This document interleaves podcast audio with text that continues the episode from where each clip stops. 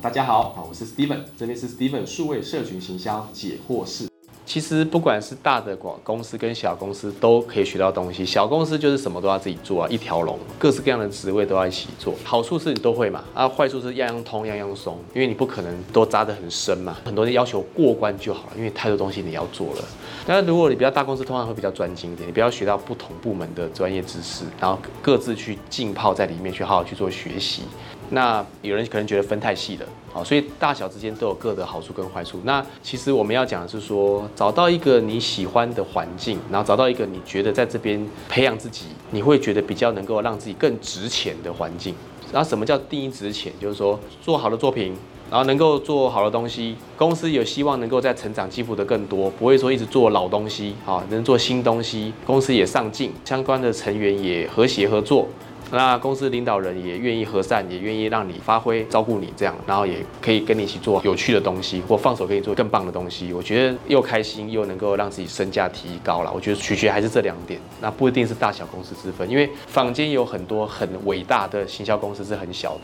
但它非常伟大，得了非常多奖，做的作品是哇都叹为观止的作品，而它很小的。那有那种很大的行销公司，它作品的等级不见得高，但就是在做追求它的一些可能盈利等等。但是我觉得大家要的东西。不一样，所以提供给大家参考，谢谢。